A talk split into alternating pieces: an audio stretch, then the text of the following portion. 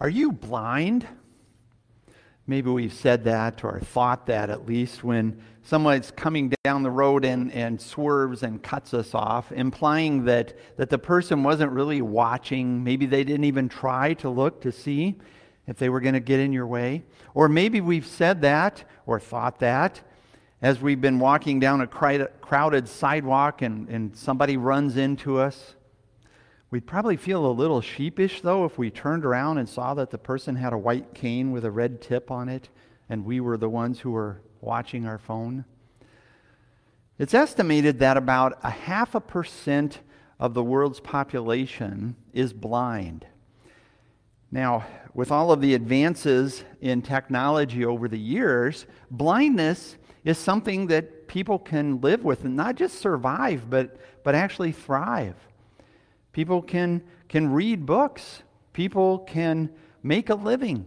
People are normal if they're blind. It wasn't the case so much in Jesus' day. Blind, blindness was a disability that severely affected your life. If you were blind, it was quite a problem for you. This man in this text that we have before us from John chapter 9, he was reduced to begging just to get by. But Jesus healed him. And do you realize that Jesus actually healed this man twice? Yes, he gave him his eyesight that he had never had because he was born blind. Just a real quick thought. Can you imagine someone who has never seen anything and all of a sudden he can see everything? That had to have been quite a bit of sensory overload. But Jesus healed this man also of his spiritual blindness. And that's the part we're going to be looking at today in particular, the ending part of this chapter of, of John's gospel. So we'll look at specifically verses 35 to 41, and I'll read again verses 35 to 38. Please rise as we hear these words. Jesus heard that they had thrown the man out, and he found him and he asked, Do you believe in the Son of God? Who is he, sir? The man replied, that I may believe in him. Jesus answered, You have seen him, and he is the very one who is speaking with you. Then he said, Lord, I believe, and knelt down and worshiped him. Thus far, the text. Let us pray. Heavenly Father, these are your words. Make us holy through the truth. Your word is truth. Amen. You may be seated.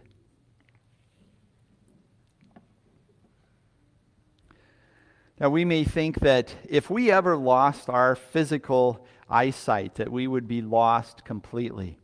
Think of how much we take in via that, that sense, via our, our eyes. Being able to look at the people that we know and love, being able to, to look into the eyes of a little baby, being able to just get around, maneuver around our house without worrying about whether or not somebody had accidentally moved a piece of furniture.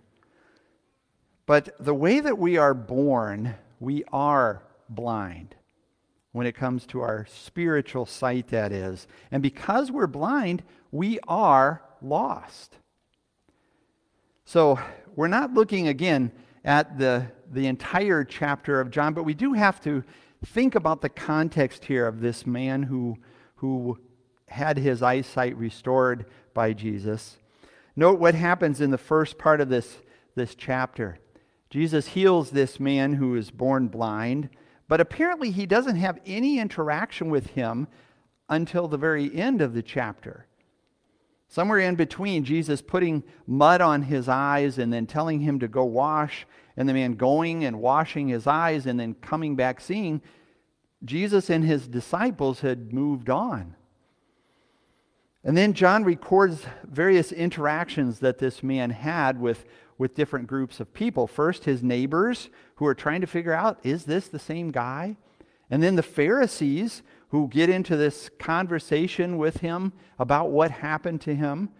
And then his parents get called in, and then the Pharisees are talking more with him, and they end up getting upset with him because they think he's being disrespectful toward them and they throw him out.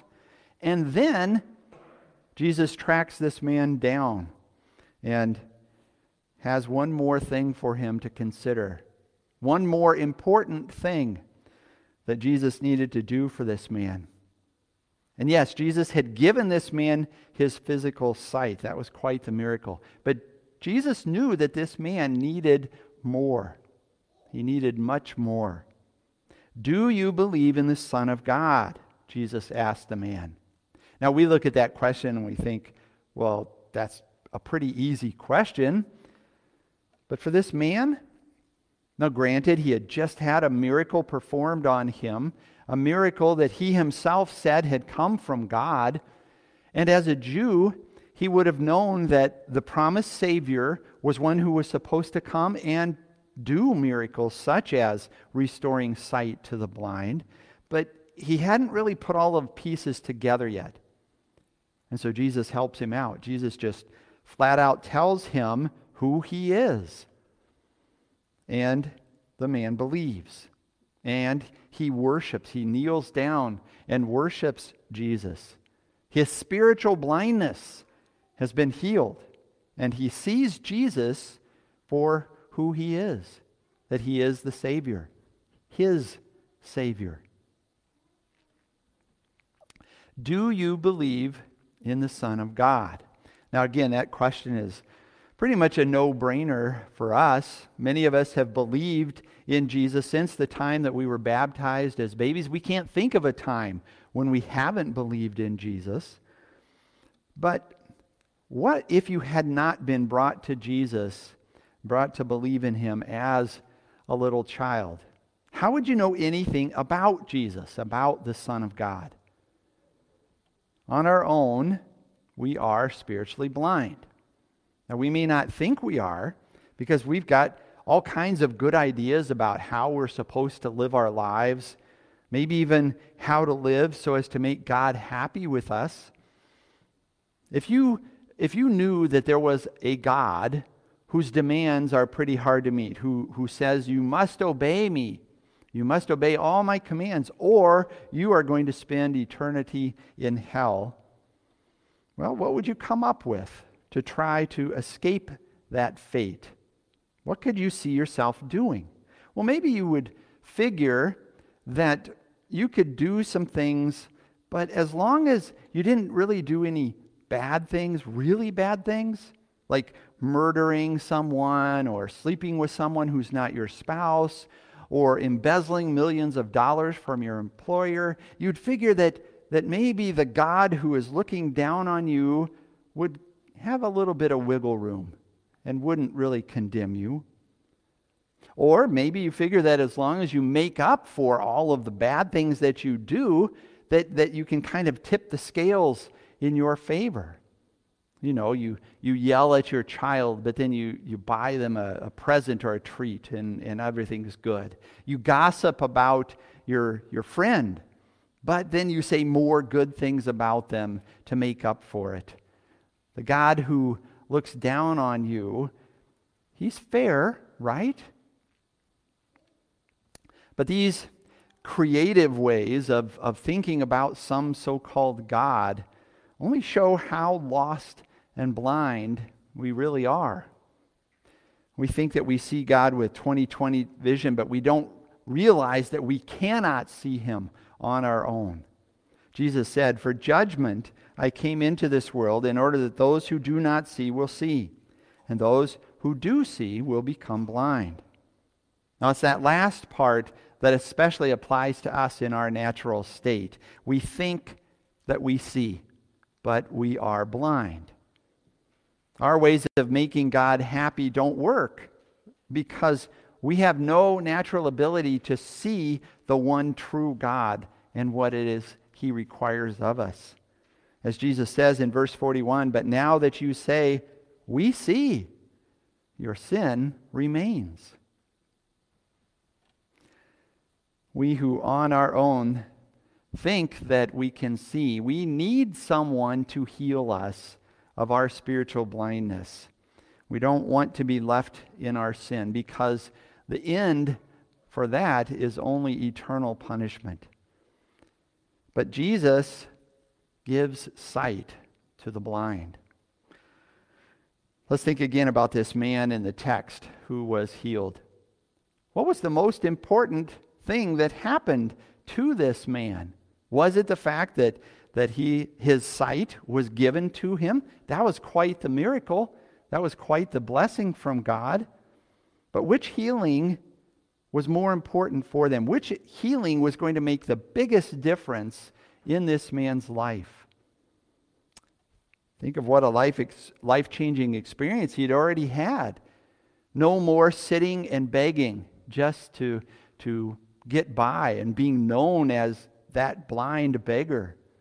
No more wondering what, what family and friends looked like. No more wondering if, if you had brought your former blindness on yourself. Remember what the disciples had asked at the very beginning of the chapter Who sinned, this man or his parents, that he was born blind? No more feeling hopeless and, and dependent on everyone else just to get by. So the man got his physical sight. Again, it's a wonderful blessing. But what if Jesus had not tracked him down so that he would let him know who it was that had healed him in the first place? Well, then this man would have been still spiritually blind. But Jesus told him who he truly was that he was not just a prophet, but that he was the prophet, the prophet that was promised by God to come and save his people, the one that brings sight to the physically blind, yes, but to the spiritually blind also. And so, this man, because he believed he had life, he had true life, eternal life. And that's why the man knelt down and worshiped Jesus. Jesus told this man who he was. And do you realize that Jesus says the same thing to us? Who he truly is, that is. Now, granted, I don't think that you've ever had a face to face conversation with Jesus. And if you tell me you have, well, I might question that. But Jesus does speak to you, and he has spoken to you. In your baptism, Jesus spoke to you because it's his word that is connected with the water in the baptism that gives you life. It's his word in which he tells you, Your sins are forgiven. You are my child. You have eternal life because of everything that I have done for you. Because I lived and died and rose for you. You have life. You are mine. Again, the power in those words, the power in, in baptism comes from Jesus' word. Luther says that in the small catechism about how baptism can work so powerfully. It is certainly not the water that does such things, but God's word, which is in and with the water, and faith, which trusts God's word in the water. Jesus speaks to you. He speaks to us also in the supper that he gave us. Think about who it is who is present there. Jesus' very body and blood is present in, with, and under the bread and the wine. And in that supper, he says to you, Your sins are forgiven. You are mine. You have eternal life. Because of everything I did for you, because I went to the cross and shed my blood for you, you have life. When I said, It is finished from the cross, I meant that everything necessary to give you your sight, your spiritual sight, had been done. And Jesus definitely speaks to us in His Word, in the Bible. Maybe that's a little easier for us to, to see because we have actual words that we can read and, and hear. And yes, He has to tell us in His Word that we are spiritually blind. That's the part that maybe we don't like to hear. That's His law. But we also heard earlier how we think about God according to our our natural sight, which is spiritual blindness, and how wrong those ideas about God are. So we know that when Jesus says you are blind spiritually, that he's telling us the truth. But in his word, when Jesus speaks to us, he actually heals us. Paul said in the first chapter of Romans that the gospel is the power of God for salvation. So it's not just hearing about Jesus in his word, but it's Jesus speaking to us in his word and healing us of our blindness. It's just as powerful when Jesus speaks to us, it's just as powerful as when he spoke to the blind man. You have seen him, the Son of God, and he is the very one who is speaking with you. And our reaction, well, Jesus has healed us. And so we worship him also. We give him thanks for working that faith, working trust in Jesus as our Savior in us. And we truly see Jesus as the one who forgives us our sins, who heals us and gives us spiritual sight. Now, as I look out over our group gathered today, I can see there are a number of us who don't see as well as we might want to. There are probably even more that I can't tell because you're wearing contacts. And isn't it wonderful, a blessing, a, a blessing from God that He's given us the technology to be able to improve our vision so that we can see better? But as bad as bad eyesight is, and, and blindness even worse, not seeing spiritually has far more consequences, eternal consequences. Praise be to the Son of God, our Savior, for healing us of our spiritual blindness so that we can see Him and worship Him and look forward to seeing him face to face when we get to go to heaven. Amen. Please rise. The peace of God, which surpasses all understanding, guard and keep your hearts through faith in Christ Jesus. Amen.